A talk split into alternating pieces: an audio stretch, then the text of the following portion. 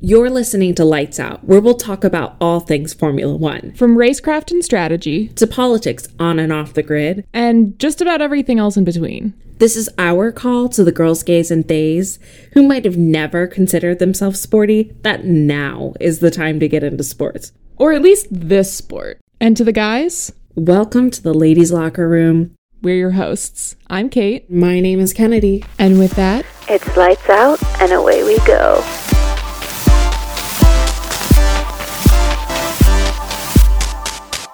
Oh my god, I didn't tell you.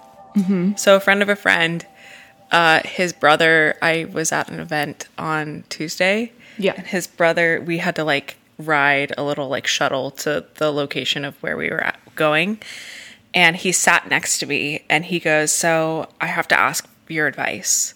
I was like. We've just met today. What advice do you need to ask me? And he goes, So for my Formula Fantasy Formula One league, I'm doing really poorly. Uh, and I currently have like I don't know Esteban Ocon as like my top driver, and I and I was like, um, interesting. He's like, yeah, I just have a lot of faith in Esteban, and I was like, we we do too, um, but I think maybe you should switch that out for someone else. yeah. Like somebody who's like in the points Right. a little more consistent. Right. And I was like, I think like a Norris or a Russell.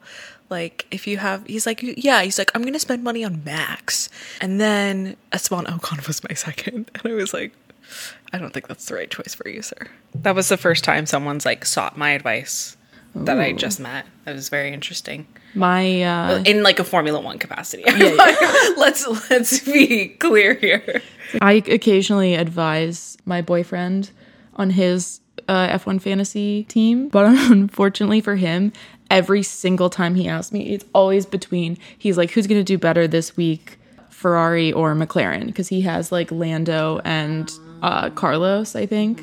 And I, I've gotten it wrong every single week because you have to lock in your fantasy choices on like Thursday, I think, or maybe Friday morning or something. Like before before free practices are over, and every time, every time he's asked me, Yeah. I always guess wrong. this poor man. And of course, today you you have to, I guess, in F1 fantasy, before the summer break, you have to choose one driver for one race to be like triple points. Oh, And um, would you like to just take a swing at who he might have chosen today? Max Verstappen. Yeah. this is how how little I know about um fan like fantasy sports or fantasy league. I full on set up my fantasy league at the beginning of the season in March and I've not touched it since. I thought it was like a leave it like set it and forget it kind of deal. I didn't realize you could change every race. Um, this is the first time the three of us have all been together since we recorded our first few episodes back in February before the season started. We record almost every other episode via Zoom. It's just the vibe. It's just so nice to have you guys in person. Today was the first race we watched, like as a little Uh, yeah, as a podcast uh, that we've watched in Together, in together, person. and not just over the group text. Yeah. Which is usually, which is just me sitting on my couch yelling at the TV. and then the two of you in your home. Yeah, usually it's the two of us in our home, like loading in on as many devices as possible at once, because our old house internet inevitably would be fine until the moment a race was on. Yeah. At which point the internet would go down like every six minutes. So every six minutes we'd be like swatching, sw- uh, swapping to watch it like on my phone while we reload the computer seven times. Yeah. And uh, yeah, it was it was very relaxing to not have to do that today. That was great. But no, you guys, I mean, that's not a problem. Big life change has happened for the two of you. Yes. You have you have new digs. Yes, uh, it's been a sec since I've been on the pod, even though I only missed, well, technically I missed two races. I only missed one episode, to be fair. But yeah, it's been close to a month now, or maybe almost exactly a month since I was on the pod, and so much has happened in the interim. We're gonna Speaking of our reunited chats, we had a whole conversation uh, in an Uber the other day about getting lights out podcast merch, but specifically only for dogs. Yeah. only for dogs. Yeah, we actually only we don't make human merch. Um, We need Roscoe Hamilton's measurements. yeah, I'm just trying to get. Here's the thing: is like that's a true blue ocean market. I think like Yeah. nobody's really tapping F1 for dogs as a fan base, and I think we can really be first to market there. And I think yeah, once we get that partnership, that LH44 Roscoe partnership, um, I think that really we'll be able to to very quickly take over the dog based Formula One merch market. Yeah, I would agree with that statement. I yeah, I mean I just, you know, I know plenty of dogs, so like we can do a very size inclusive Range. range. Like my parents' dog is very round, so if we make something that fits skinny little Mia and um, chunky boy Duncan, that's really covering quite the range. Can I just play a little ditty before we start here? Ladies and gentlemen in the audience, what are your bets that she's about to play Mood? I would. Oh yeah, see there we go. And we only listen to the first like 15 seconds of the Yeah, song. we listened to however much was in the reel, and then we're like, okay, I'm done. Why you always in the mood? But try to play cool. In case the audience was wondering what we do when we get together in person, um, it's not that different from what we do in the group chat.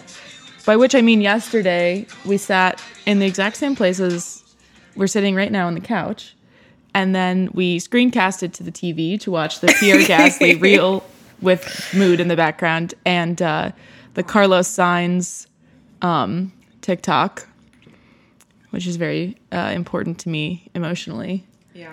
Uh, and then we watched Love Island for about seven hours, and that's really that's really what we did for all of yesterday.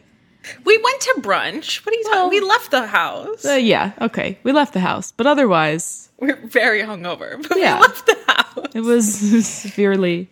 Yesterday was the day. It was my favorite kind of hangover brunch, um, where everyone gets to the restaurant and they're like riding high on like everyone woke up, like took a bunch of ibuprofen, drank a bunch of water, like got it together to get dressed and like kind of try and look cute. And so like everyone's feeling good, arrive at the restaurant, order your first drink, you know, you're doing great, order some food, you maybe get the apps. Everyone was like really powering through. We were, eating yeah. appetizers, doing great. Entrees arrived, and the whole table just gets that look in their eye where you're like, oh no. We all fell silent. Everyone was like, I thought that I was gonna really power through this hangover in a way as though I was still 21 years old. oh hell no! And then like that that very first amount of food hit and and my body was just like Powered down. yeah my my my body was like look i know you got up at noon but um that wasn't enough girl and so then i was just sitting at brunch i was in the very middle of this table directly across in fact from the birthday girl from the night uh, previous i entered that space of a hangover where like you kind of can't hear Mm, mm-hmm. also because like I nobody was really talking directly to me, but there was conversations to my left and conversations to my right and Yeah. conversations across from me, and like I kept trying to kind of like join conversations, but I would like turn my head towards them and I just like couldn't really hear words. I knew conversations were happening, but I was like, I, for the fucking life of me, I couldn't Oh tell you what they're talking about. So I would just end up staring at someone for like 45 seconds and then just like kind of turning and like looking at someone else for a while because I was like, I don't know, guys. Like, emotionally and physically, I'm not in, well, physically, I'm in this space. Emotionally, uh, spiritually, absolutely still in bed. Yeah, I tried to um like beg the wait staff if I could have some like headache medicine, and they told me they told me no, and I was like, "We need to leave. I can't be here like anymore." I'm sorry, it's I I'm not getting ibuprofen. I just can't be here anymore. But today is um a better day. Yeah, and then Formula One did a, a really kind thing for us, in Yeah, which for us personally. um the race started at ten. So we were able to sleep until 9:45 this morning. And that what woke us up was that first lap, let me tell you. yeah, the first lap really, you know, I was I was expecting like not that uh honestly I was expecting a pretty boring race today. Yeah. We will talk about this more before we talk about the full race, but I honestly was pretty unenthused by the sprint yesterday. and I was like, okay, so it's going to be that, but four times longer. But I would say we actually got a much better British GP than I was expecting. So I guess if we want to take it back and start with the sprint, or even take it back slightly before that and sort of recap before we get into what happened in the sprint, recap why this weekend was so different in terms of how what sprint qualifying is, why we were doing it this weekend, how it changes the weekend calendar, all of that. Kate, why don't you share with the team here why why do we have sprint qualifying? What is sprint qualifying? And then we'll get into how yesterday's sprint qualifying went. Sure. So, sprint qualifying, the way a weekend works when you have sprint qualifying is you do one 60 minute practice on Friday. So, instead of usually there's three free practice sessions of varying lengths. So, you get less free practice time, but so you get a, uh, an hour long practice on Friday. And then also on Friday, you do qualifying the way that you usually do qualifying in F1. So, like Q1, Q2, Q3, the same elimination knockout, the same way qualifying always is, basically. And that Friday qualifying sets the grid for Saturday. There's another free practice, also 60 minutes. And then after that practice, there's sprint qualifying, which is a 100 kilometer race that then sets the grid for this eventual actual Grand Prix on Sunday. So essentially, what it is is you get, instead of getting three free practice sessions and then a qualifying session that sets the grid for a race on Sunday, you get a practice, a qualifying that sets a grid for this shorter sprint, another practice, this sprint, which then sets the grid for Sunday, and then the race on Sunday. So that's how sprint qualifying works in a weekend. The reason we're doing it, so we'll do this, this is the first of what will be three trials of the sprint qualifying system for F1 this season.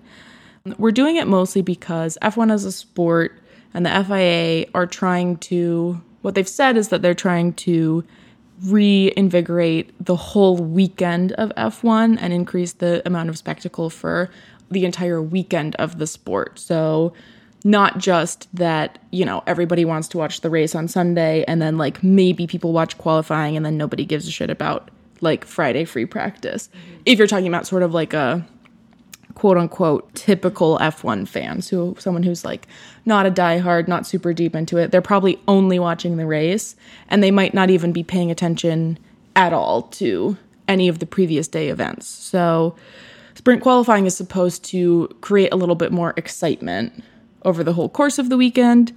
They've also said some stuff that, like, allegedly it's supposed to help with, you know, making championship battles tighter, things like that, because crucially, in sprint qualifying, the people who get the f- who podium for that race, the first place sprint qualifying finisher gets 3 points in the championship. Second place gets 2 points, third place gets 1 point.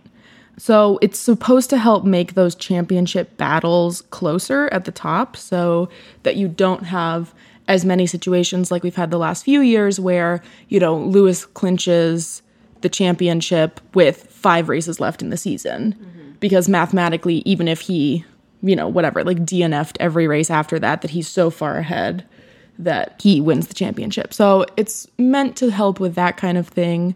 A couple other slightly more niche things about sprint qualifying and the way sprint qualifying works. So it's a 100 kilometer race. In this case, at Silverstone, that meant 17 laps. It'll depend on track length for the other circuits that we see it at this season. They haven't confirmed where those other two races will be yet. But in this case, it was 17 laps. So it's about a half hour race. You don't have to make a pit stop at all. So you you can choose whatever tire you want and you don't have to swap tires at all, which I don't believe we saw anybody in sprint swap tires other than um, there was like a first lap somebody fucked their own tires up and had to go swap them. And then for sprint qualifying also there's no podium ceremony. You just get a trophy in Parc Fermé like after the race. In this case they also did a strange thing. We watched sprint qualifying yesterday, well hungover, but we did watch it. And they did a sort of weird thing because this was one of the first races with a full audience. So they put the winners of the sprint, so Max, Lewis, and, and Valtteri, on this like open sided bus. Oh, like a um, parade bus. Yeah, like a parade bus thing, and drove them around the circuit while conducting the post race interview. Huh. Woo, Jensen Button did the Jensen Button is a former F1 driver. He did the post race interviews. Yeah, and it was just a really the vibe was a little strange because like the drivers were like uh, kind of very much distracted by like being in this moving vehicle, like trying to like pay attention to the crowd and wave to the crowd while getting asked sort of like some fairly rote post race questions. Yeah. And like it made the whole vibe of the thing really weird. So I guess this is now that I've taken a winding path to explaining all of these things about what sprint qualifying is, I think we could talk about some of our impressions of sprint qualifying because we I think Kennedy and I were not on team sprint qualifying uh, when it was proposed preseason as to whether sprint qualifying or another option would be a good way to uh, reinvigorate Saturdays in race weekends. Reverse grid. Now that we have seen a sprint weekend in F1, what were your thoughts? It was interesting enough. I think it did, like, for example, Sergio Perez spun out and, like, completely destroyed his car. And I, that does, like, accidents and stuff like that do happen in um, qualifying, but it, it's just not as big. And so I think, like, that was sort of an unnecessary casualty of the weekend, which resulted in him having to start from the pit lane today for the actual race. I don't know. I just I like there were some wheel to wheel challenges and there were tight like moments, but I I I don't know. It just to me it was a little bit just too similar to an actual race for me to feel like it was worth it. Yeah, I think, I don't know. Uh, number one, I just didn't really think there was like that much wrong with regular qualifying, anyways. Um, so all of these solutions felt a little bit unnecessary. Like, it's a, it's they're all a little gimmicky to be honest. Like the sprint race thing is kind of gimmicky. Reverse grid is kind of gimmicky. Like so to me, I'm sort of like mm, maybe just leave it. Like there's other problems with F1 that need solved more urgently to me. Yeah. Um As well as yeah, the sprint race. I think. Well, also technically, it's not even the sprint race. It's just It's the sprint. sprint. Period. But it which is stupid because all of the drivers and all of the the official commentators, the trackside com, literally everybody in the sport, every time they talked about it yesterday was like, "Oh yeah, the sprint race thing. I guess it's not a race, but I don't know the thing." Like it's a race. it's ridiculous. Like, first of all, it's clearly a race. And second of all, like, how did we get as far as having it actually happening in the sport and nobody knows, like, what to call it? right. Clearly, they were coached by probably the FIA to not call it a race, but, like, that's What dumb. else would it be? That's dumb. It's obviously a race. I don't know. It just added to the fact that, like, even as much as drivers said that they enjoyed, like, qualifying on Friday instead of on Saturday and, like, all of that, it still feels like even the drivers are kind of like, eh, this is kind of dumb. Yeah. Like I'm I'm definitely doing this for longer tomorrow, so why would I do it again? yeah. So, yeah, I don't know. It's. I, Yeah, however, Soph brought up a really great point yesterday. She's like, I think strategically it's like a nice tool because you get to see like I I think qualifying is like its own thing, but like the sprint itself, you got to see how you measured up wheel to wheel with another team and be able to make strategic decisions based on that performance for the true race on Sunday, which I thought was interesting. I do think the sprint race, mm, sorry, the sprint, I'm just going to call it the fucking sprint race. This is ridiculous. the sprint, I think the sprint did give the drivers a little bit more drive to race closer to each other today. I think mm-hmm. that was seen especially on the first lap, mm-hmm. but that could have also just been the excitement of the Silverstone race. yeah so much more about like driver enjoyment of the weekend because especially the people the person i heard talking most positively about like liking qualifying on friday and things was lewis hamilton who like of course lewis hamilton is like lewis hamilton always enjoys silverstone it's his home race he has won it like eight times. Like he qualified on Friday in first, which was like his first time qualifying in first for a few races now. So like all of those things, yeah, like of course he's going to speak positively about it right now because like he's home getting cheered on by all of these all of his home fans Yeah. in like one of the most historic circuits for the sport. Like Yeah. I think it's so much less about the fact that sprint qualifying is a good system and so much more about the fact that the drivers have been very sad about not having fans for the last, you know, season and a half ish for the most part. And especially when it's your home race, to have fans back finally in full for your home race is always going to be super powerful. Because before before things went so horribly wrong for Charles in Monaco, he said the same thing Yeah. because there was fans in Monaco Yeah. And it was his home race there. And so like I Just think it's so reinvigorates more- you. Yeah, I think it's so much more about that energy than it is that like sprint qualifying is a good system. Yeah, definitely. There's two more opportunities of sprint, sprint qualifying. Um, you know, I think there there are probably tons of other ways that they could jazz up the Saturday of the race weekend. One of them, you know, is the W Series, and I they could increase the number of W Series races that happen. Who knows? We'll see. Well, yeah, and like the the feature races on Saturday in general, I think part of the like as an F1 fan, even as like a, you know, fairly serious fan as we are, like there's so little coverage and information about the feature races available made available to any kind of F1 audience where like if you were not engaged with these teams or this sport on social media for instance like other than the a, a spare mention maybe by the commentators during a race you wouldn't even know that there had been a feature race the day before Right. like it's just not and like, you know, whatever, whether it is actually to F1's benefit to f- ad- advertise like a Formula 2 race, Mm. you know, or to advertise a W series race or whether like because they are at the end of the day somewhat separate institutions that like Formula 1 just wants to get more, you know, whatever. It's just so strange to me though because Yeah. it's just weird that this is where they're focusing like trying to make kind of big changes when I don't know, like who's asking for this? Right. It's kind of my question. Right. So, you know, sprint qualifying, sprint race, it is, but it is Sunday is where the real action is. Yeah. And today, my expectations were blown out of the water. I was not expecting the amount of action and excitement to happen in this race, but I'm actually really, really happy for like two reasons. One, because it was enjoyable to watch, and two, it made for an enjoyable race to watch um, as a little lights out crew here. Yeah. Yeah, so I, I do think it's really important that even though today's race was really exciting, uh, what happened in the first lap was Lewis and I almost said Valtteri. Lewis and Max uh, were racing wheel to wheel. They were switching positions throughout the the corners and turns, and it was super exciting.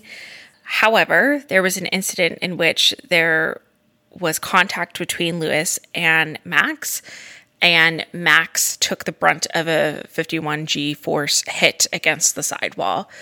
Their wheels just tapped one another, and it pushed Max off course in a way that um, his car was definitely retired. He took quite a hit. Um, he is thankfully okay. You know, he definitely had the wind knocked out of his sails, and he, he it, it was a hard hit, and it was very scary to watch, which resulted in the race itself being red flagged. Which, if you've watched any race before or heard us make any comment about it, red flag uh, moments are scary, but also they provide a lot of B roll, a lot of commentary. However, today's production seemed a little off in the way that the red flagging of the session, like the F1 didn't really take advantage of that time well. Mm-hmm. Wouldn't you agree with that, Kate? Yeah, I mean, so the biggest problem, my biggest complaint truly today was, and this is something that we have sort of complained about before in other ways, the production of the race as a television event was not uh, in some ways not as bad as it has been in other races Sure. where we've actually missed uh, literally so much on track action we Yeah. didn't miss that much on track action this week we didn't miss that many overtakes the problem this race was especially during that red flag period as they were playing replays of the incident as they're playing b-roll from the pit lane or trying to play you know interviews that they're doing on track with people related to this incident. Continually they would be playing a radio clip so they would be playing you know a conversation between the FIA and someone on the Red Bull pit wall who's essentially presenting their case to uh, Michael Masi the race director as to why they believe you know the incident was Lewis's fault and he should take whatever you know kind of penalty that Red Bull thinks he should have. And they're playing this radio and the commentator is literally talking over it the entire time And at one point, they were just repeating what was being said in that conversation. Or there would be a moment where a commentator is uh, discussing maybe some action that's happening, you know, in the the red flagged pit area or just a replay of the incident itself, but the visual on screen did not match that whatsoever. Yeah. And so it was very disorienting as a general viewer to be like, what am I following? What is happening here? Why can't I hear Christian Horner or, you know, Toto Wolff pull the receipts to to place blame on one another mm-hmm. because there was just there was just issues with that. I think in the beginning of that 15 minute, you know, 15 or so minute red flagging, it would have been okay to have a little overlap, but for it to be consistent throughout the entire time, eventually some production team should catch up to that Yeah. and correct it. And they didn't. Yeah, well, that's what was shocking is like, of course, in the immediate wake of an incident, as they're, among other things, trying to, number one, make sure they're not broadcasting a serious accident live before mm-hmm. they know that the driver is okay, for instance. Right. Like, that's something that they don't do when there is a serious accident in, until they get some kind of either radio confirmation that the driver is fine or physically see the driver getting out of the car. They don't display whatever angle they have of the crash Yeah. which perfectly makes sense. Great, great, great, fine. And like, you know, in the immediate aftermath of something and production is scrambling and maybe there's an error, sure. But like as we're 10 minutes into the red flag and there's really nothing happening because everyone's sitting in the pit lane and they're just rehashing over and over, you know, getting various people's perspectives on, okay, whose fault do you think this was? Mm-hmm. And we're still having those kinds of like fairly major production errors. I just like what what- you know, why is it this chaotic right now? Yeah. It's disappointing as a viewer. Alas, we're here to talk about the race. so, the race itself was very interesting. Uh, So, thankfully, Max is okay. He obviously had a DNF. And when they did a restart of the race, Charles Leclerc was actually someone in the final lap right before they did the reflag. He, or reflag, the red flag. He was in P1 positioning. And so he led the entire race today, with the exception of a bit at the end. Yeah. So Charles had qualified during the sprint in P4, so right behind Valtteri. So it had been Max Lewis, Valtteri, Charles. And then during the first start of the race, obviously before the completion of the first lap was when Max and Lewis crashed. And immediately in the aftermath of that crash, essentially, as Lewis was uh, you know, repositioning after hitting Max, um, Charles managed to take the lead, having already passed Valtteri in the very opening corners of the race. Before that completion of the first lap and uh, before the red flagging, Charles was in first. So then uh, on the restart, he started the race in first.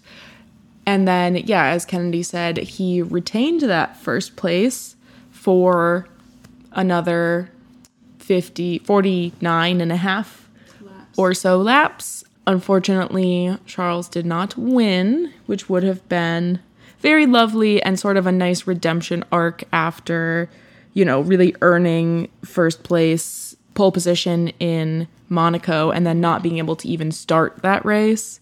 It would have been a little bit of like a nice sort of uh, closing of the loop there had he gotten first in this. But unfortunately, at the very ending stages of the race, he just really didn't have the pace left by comparison to Lewis. So Lewis took first, but Charles took second. So that's his first podium of this season. Great to see him back on the podium. Yes, love to see him back on the podium. He looked great this week. Not to skip too far ahead to the very end of the race already, but Charles looked great. His skin's looking amazing also. know.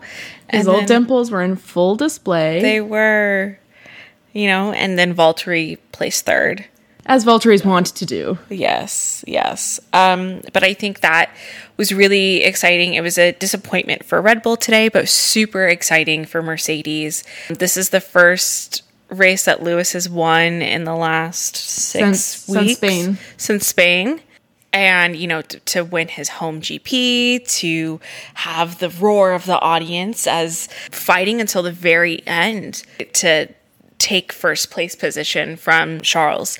Uh, it was overall super exciting. You know, I know the three of us, we were sitting there, it was a nail biter down to the very end. Oh, my my heart rate was so high. I actually in that moment was like, "Oh, I have not taken my anxiety medication today."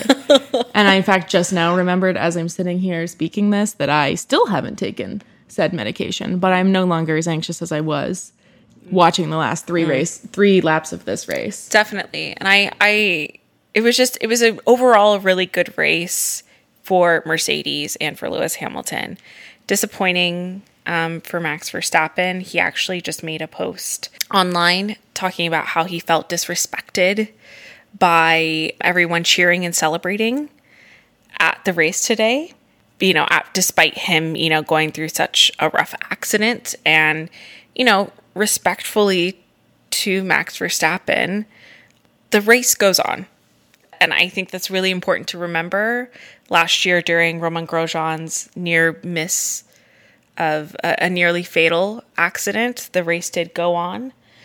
And, you know, we celebrated Checo Perez and his win. So it's extremely, um, it's extremely scary and emotions are really high. And I think we need to be sensitive to that. However, um, at the end of the day, the race does go on. We are happy that Max is is okay, Um, and we definitely know he'll be back on the track, and he'll be fine. Yeah, and I would also say obviously it makes sense that, you know, Max is is feeling um, you know, hard done by in this situation, but with the number of people involved in the sport and former world champions and other team principals, like if we look outside of Mercedes and Red Bull, who are both obviously going to be extremely biased Sure. in their response to this, everyone else that they spoke to in terms of former world champions and other like F1, uh, you know, Formula One people, everybody's like, yeah, it's a racing incident. Yeah, Lewis wasn't, you know, Lewis was making a very aggressive move, but, and yeah, he could have left Max more room, but Max didn't have to turn in there. Sure. He didn't have to. He made the assumption that Lewis was going to have pulled out. sure. And so I think Red Bull, certainly in the immediate aftermath of the accident, and I'm sure for the days and weeks to come, will continue to play the hurt party very mm-hmm. much so here. I mean, the idea that Helmut Marko is going around claiming that Lewis should get a race suspension for this, I think is pretty extreme. The fact that Christian Horner, every time someone is speaking to him about it, is trying to highlight and play, you know, give the worst case scenario straw man that, you know, thank God Max could walk away from this. Yes, obviously, thank God he was able to walk away from this. Yeah. Every time there is an accident, it's Yeah. great that people are able to walk away from it. But that doesn't mean that this was a much more egregious accident than it actually was. Right. I Just mean- because it was a very, you know, just because it was a high level of impact and just because it's particularly inconvenient for Red Bull in the championship fight doesn't actually mean that this was some sort of black flagging, fully Sure. unsportsmanlike. And wasn't. Like it just wasn't. It I- just wasn't. It was a borderline edge racing incident in the first lap of a race where Red Bull should have absolutely expected that this was going to be a race where they were going to have to fight tooth and nail with Mercedes. Of course, Lewis Hamilton was going to be doing everything he could at his home race when he hasn't won a race since Spain to get past Max, especially when they had the sprint race yesterday, which showed them that in racing conditions, they were going to have very few opportunities, if any, to pass the Red Bull once they got through a certain sector of the track. And that essentially where this uh, incident occurred, the turn on the track where this incident occurred, was realistically probably Lewis's last chance to pass Max during the entire race. Right. And that unless they could potentially pull off some kind of undercut with the pit stops later on, that this was the only opportunity he had to potentially take the lead of this race. Right. So of course he went to fucking take it. Yeah. I just the um I think what's important here to remember is all that matters is the FIA's opinion. Yeah. And sure, they gave what one could consider a very lenient ruling if you're a Red Bull or a Helmut Marko or Christian Horner or Max Verstappen. But ultimately, they determined that it was worth a 10 second penalty because it was a racing incident and everyone needs to move on. Yeah. So and like, you know, I I also the criticism of like what level of post race celebrations are happening. I'm like, again, it's it's the British GP won by a British driver. I'm sorry, you thought they were going to be subtle in Yeah. the post race celebrations? Yeah. it feels it highlights a bit of Max's personality, which I think is what I tend to rub up against when I have a little bit of trouble with him as a driver, which is it feels a little bit immature and a little bit whiny. Yeah. It feels a, it feels like a very self-centered way to look at, you know, the day to to specifically call Lewis unsportsmanlike for not even unsportsmanlike for what happened on the track, not for the the crash, But for celebrating to his celebrate win, the fact that he his hard race, earned. that he win. yeah, that he put a lot of work in to win. I mean, the That man was me- winded the entire time. like I don't know, just to me, I'm like, you know, it's not like he crashed into Max, had first place of the race, and then just like it was a cakewalk for him from there. Like, Not at all. you know, like he put in a lot of work to to achieve that win. So of course he was going to celebrate it. And I just, you know, I'm like, ah, I don't know. I'm sure that had it gone the other way, we also would have gotten a post from Lewis bitching about it. But I don't also, know. Also, I just, for me personally, I just feel like Lewis is such, is someone who always wants to make sure there's safety and people are, are you know, ta- being taken care of. I think his, something that is consistent about Lewis is he thanks the fans and he thanks his team, as well as he's always concerned for others' well being obviously he wants to make sure like he's doing his best and he feels good and you know you know put on your mask before helping others. You know that's what they say on on an airplane and i think people carry that on to other things. But it's really important that to lewis that he makes sure that everyone else is okay as well. And i just i think that comes with maturity and being such a seasoned driver um, and age and hopefully you know max verstappen sees that too and start and gets to that point eventually as well. Mm-hmm. I just think he and red bull are bummed because they were in the lead for the world championship. And this just brought mercedes and lewis that much closer and they could see a scenario in which they lose this. After the euro cup final last weekend and the absolutely horrid com- like comments and treatment um, against the black players. Mm-hmm. Like this win means so much more to mm-hmm. Lewis than I think people even like the the Red Bull team even understand. Mm-hmm. To for him to be a black British driver winning at home and to have such a hard fought one victory down to the last moment in time to the last moment, uh, down to the last minute, and it's a, a British and Italian. Like there's just so many parallels there that it's disappointing to see Red Bull and Max and everyone acting this way because this win means so much more than just a win and their ego is hurt.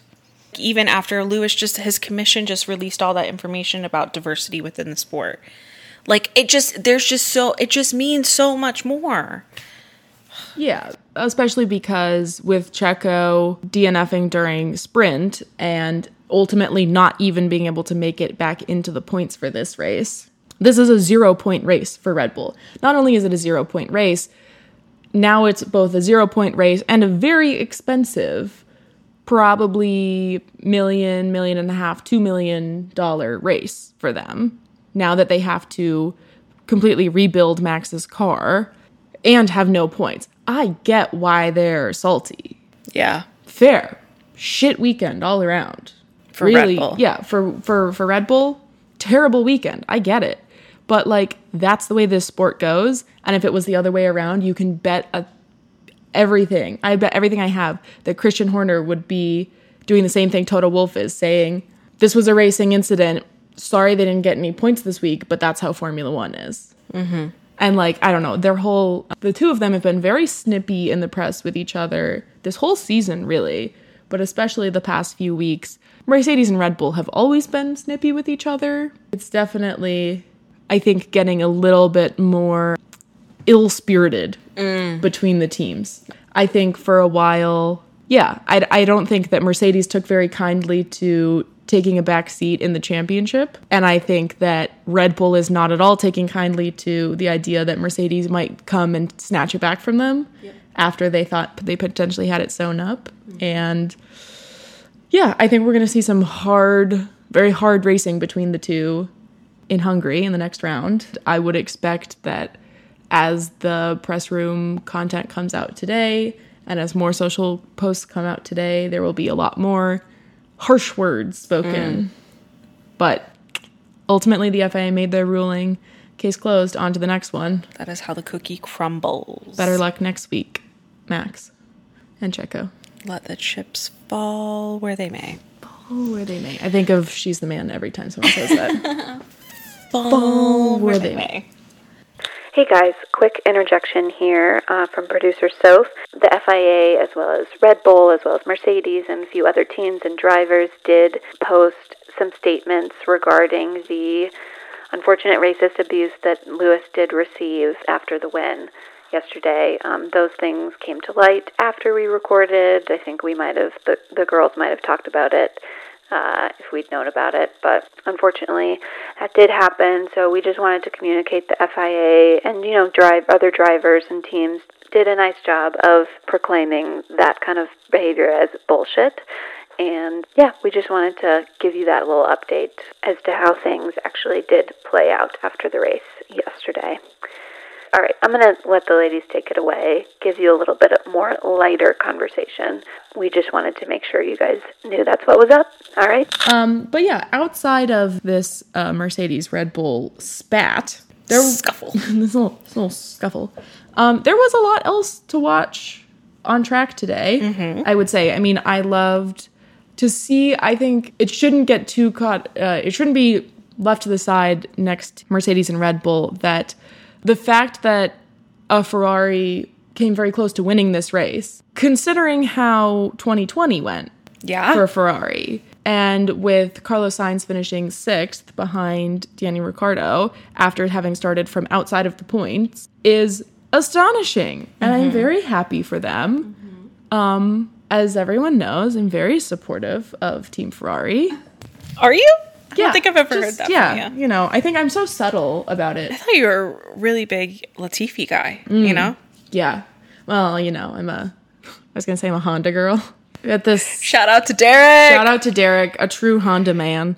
we were at a party on Friday, and the three of us we were, we were talking to someone, and we mentioned that we have a Formula One podcast.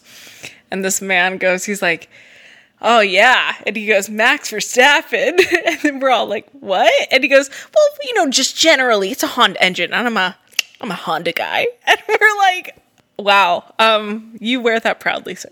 Yes. Uh, yeah, I'm a. I mean, in terms of what I've driven, I'm a Mazda gal, but Mazda isn't in F1, so I'm going to go with Ferrari because I think Mazdas are the Ferrari of cheap US cars actually. Sure. Made in Asia. But yeah, I think I think Mazda Ferrari is like basically the same.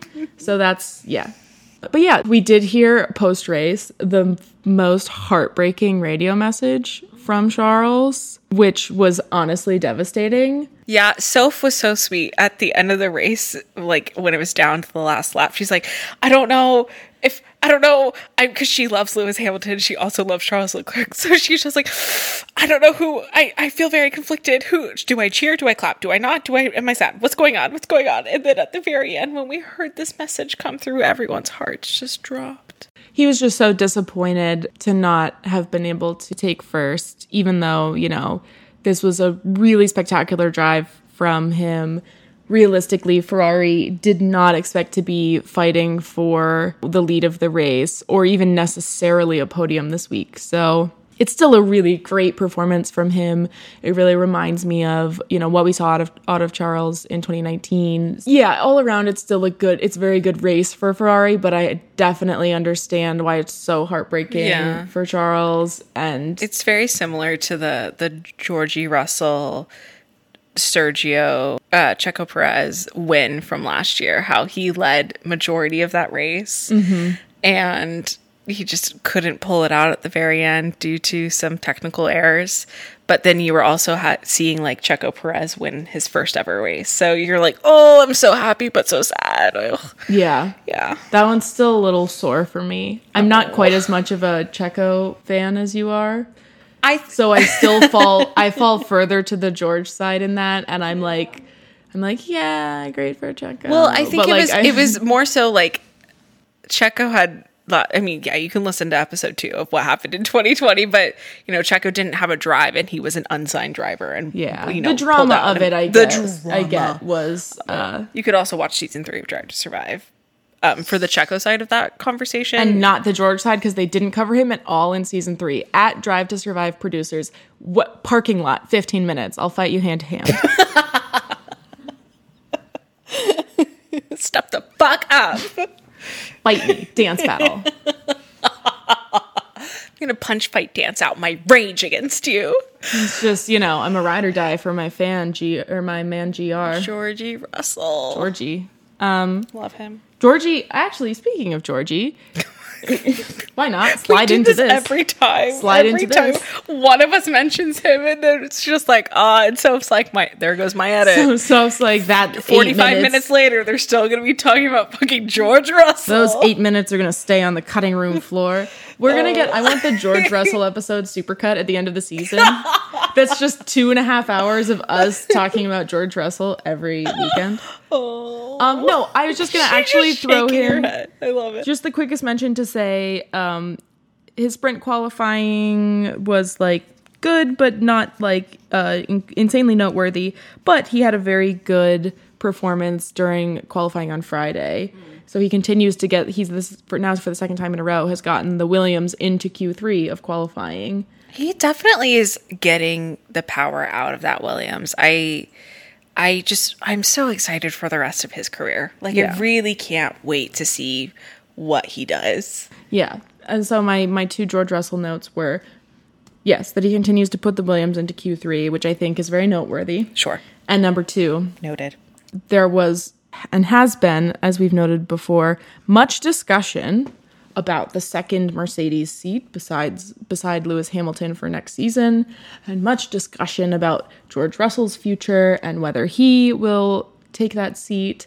And there was very much buildup and much claiming from people that uh, Silverstone would be the announcement and they would announce that George Russell was going to take the second seat and Mercedes was going to have all the British drivers and blah blah blah blah blah and absolutely fucking nothing happened. Yeah. Uh super anticlimactic. Um but like we mentioned a few episodes ago, we're not going to get the second seat announcement until probably the end of the season. Yeah, I don't think I think Mercedes is just because like They're just toying with us at this point. Yeah. Our emotions, Mercedes, are raw. Yeah. Come on.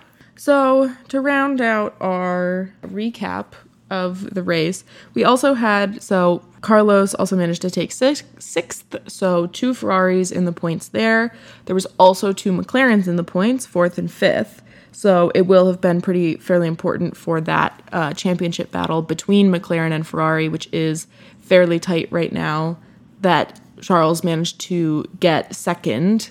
That will be significant in their championship battle, so that's really interesting to see. We also saw both Alpines in the points this week, which was pretty surprising. So Fernando Alonso in seventh, Esteban Ocon in ninth, which was a little bit surprising, especially for Esteban. He's sort of been hanging out at, towards the back of the grid recently, so good to see him up in the points. We also have Lance Stroll in the points in eighth, which was a little bit surprising because he just was like all weekend Lance has been fairly good at other races this season, but was struggling. So at the at Silverstone through free practice, through sprint, all of that was not doing great, but he managed to finish in eighth, so a couple more points for Aston Martin. And then, kind of surprisingly, also rounding out our top 10 is Yuki Tsunoda in 10th. Some more points for the Alpha Tauri rookie. It's awesome. Yeah, which I think Yuki definitely needed. He's definitely been a little bit touch and go so far this season in terms of some races where he's really performing very well, and then some races where, you know, he's maybe looking very rookie, very green, mm-hmm. making some unforced of weird errors. Yeah, an interesting top 10. Certainly a very dramatic race, and I'm sure drama will follow it for the next Two weeks. two weeks at least, and probably well over the summer break, I would guess. So, yeah, I think definitely a very interesting one to watch. Yeah. Let's go to the news. Let's go to the news.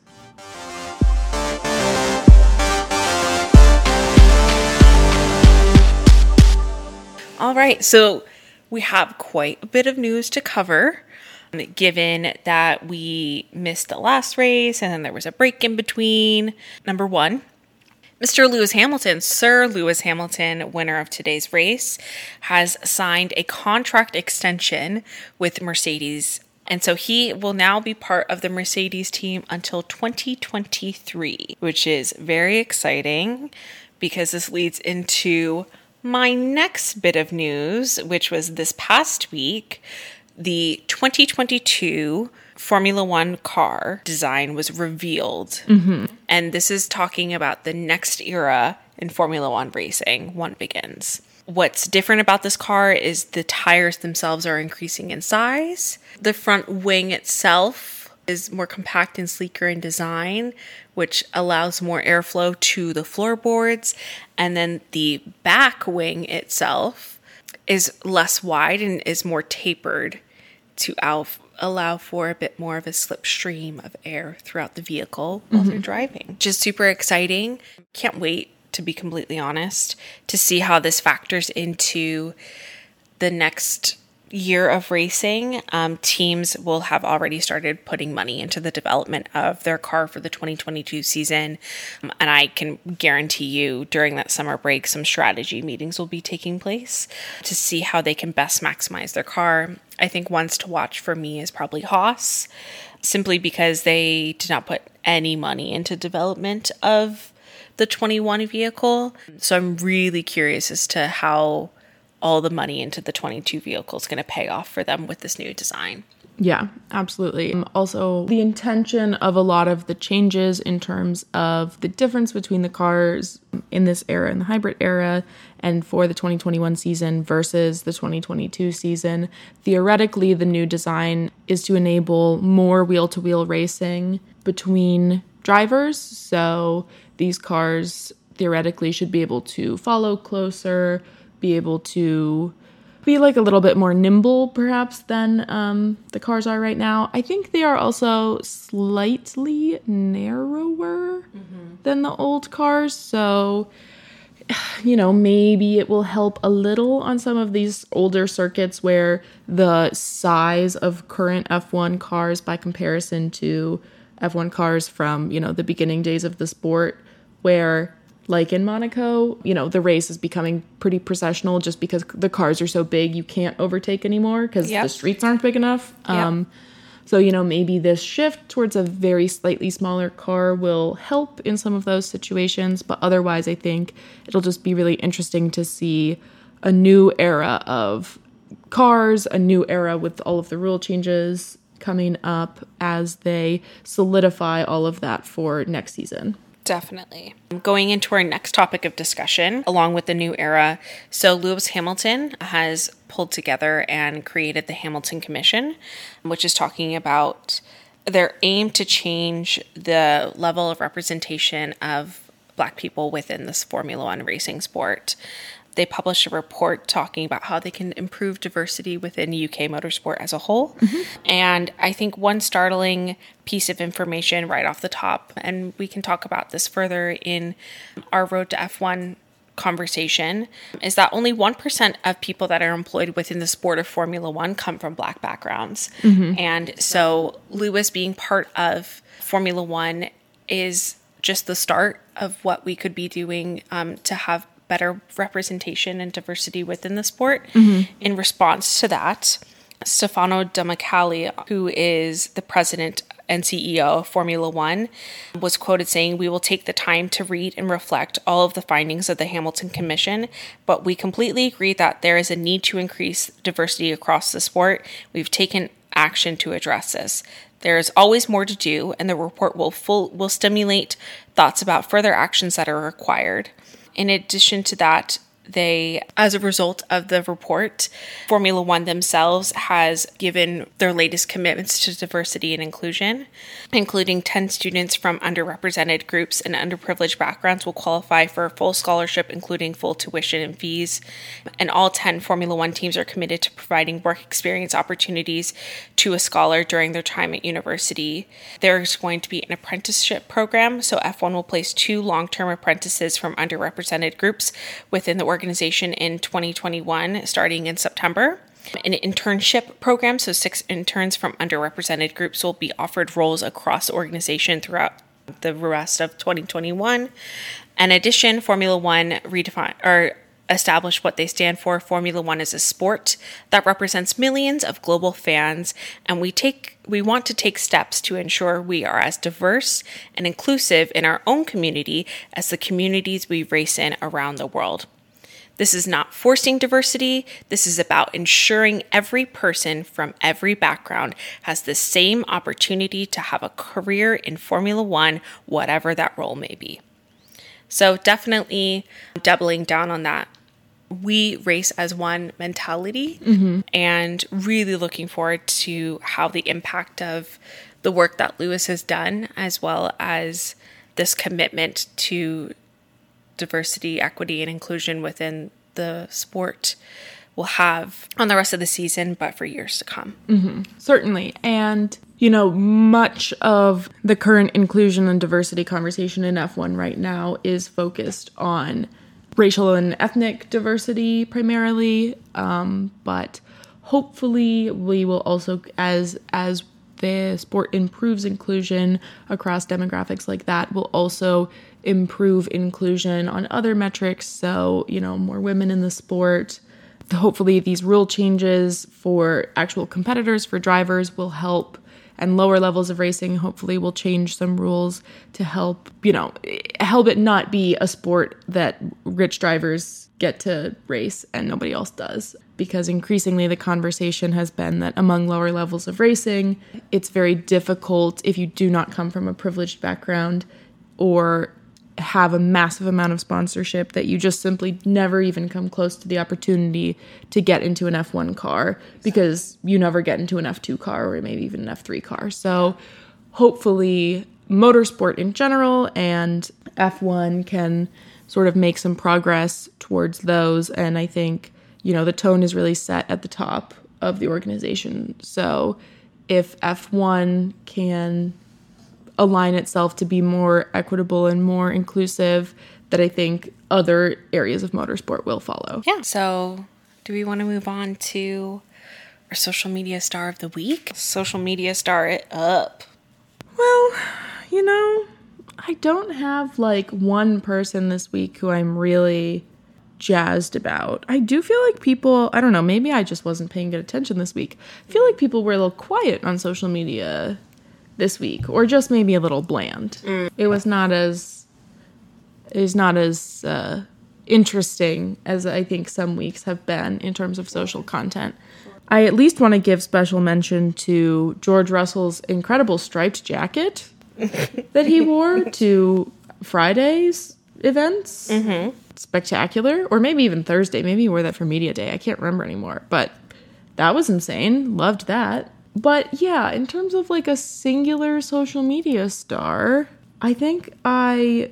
Well, you know what? Actually, my social media star is just going to be this one specific video, which is when they asked Carlos Sainz and Antonio Giovinazzi, a small child, asked them their thoughts on pineapple on pizza. Mm. And they both really went into like an after school PSA mode of like, this child shouldn't even be considering pineapple on pizza at his age. Yeah. And they were just really um, morally worried for this child in his For his well being. yeah for his well-being um, and i thought that was very funny Yeah, no, that was great. That was really great. Okay, well, I do have one, Okay. and it's it's not necessarily this week, but I think it's like in the two weeks between our previous race and this race. Lewis Hamilton at Paris Fashion Week ooh yeah i provided some like that was fantastic content for the gram. yeah He looked great. yeah He's like he is a beautiful man. yeah I just I like I don't think it can be said enough that he's just a, a beautiful man who has style. yeah i heartily agree And I mean, and he hung out with Joe Jonas and Sophie Turner, joe jonas and sophie turner last week tom cruise at the race this week Harrison Ford. harrison ford taking a photo he was at the williams garage this week and there's a photo of george and harrison ford and they just truly look like grandfather and grandson so They do. They look related. it's very funny. That was also that was another honorable mention for great social media moments this week. So let's hope that the interim between the British GP and the Hungarian GP that we have coming up next, that we get a little bit better content. Definitely. All right. Well, girls, Soph, Kate, thank you so much for coming to my home. Thank you for having us. This has been so lovely. So nice to be in one place. So nice to have a nice dramatic race. Yeah. We should uh we should do this more often. I think it's uh, time to go lay by the pool for a hot sec. I definitely agree with that. maybe a little nap. Um, have some, some lunch. lunch. Yeah. So we will catch you all in Hungary next for our last episode before the uh, summer break. I almost said Christmas break. So we'll see you. We'll be we'll be back for a race recap in two weeks' time. Until then, Depending how you feel about the Max and Lewis scuffle, stay off Instagram. all right. Bye, guys. goodbye.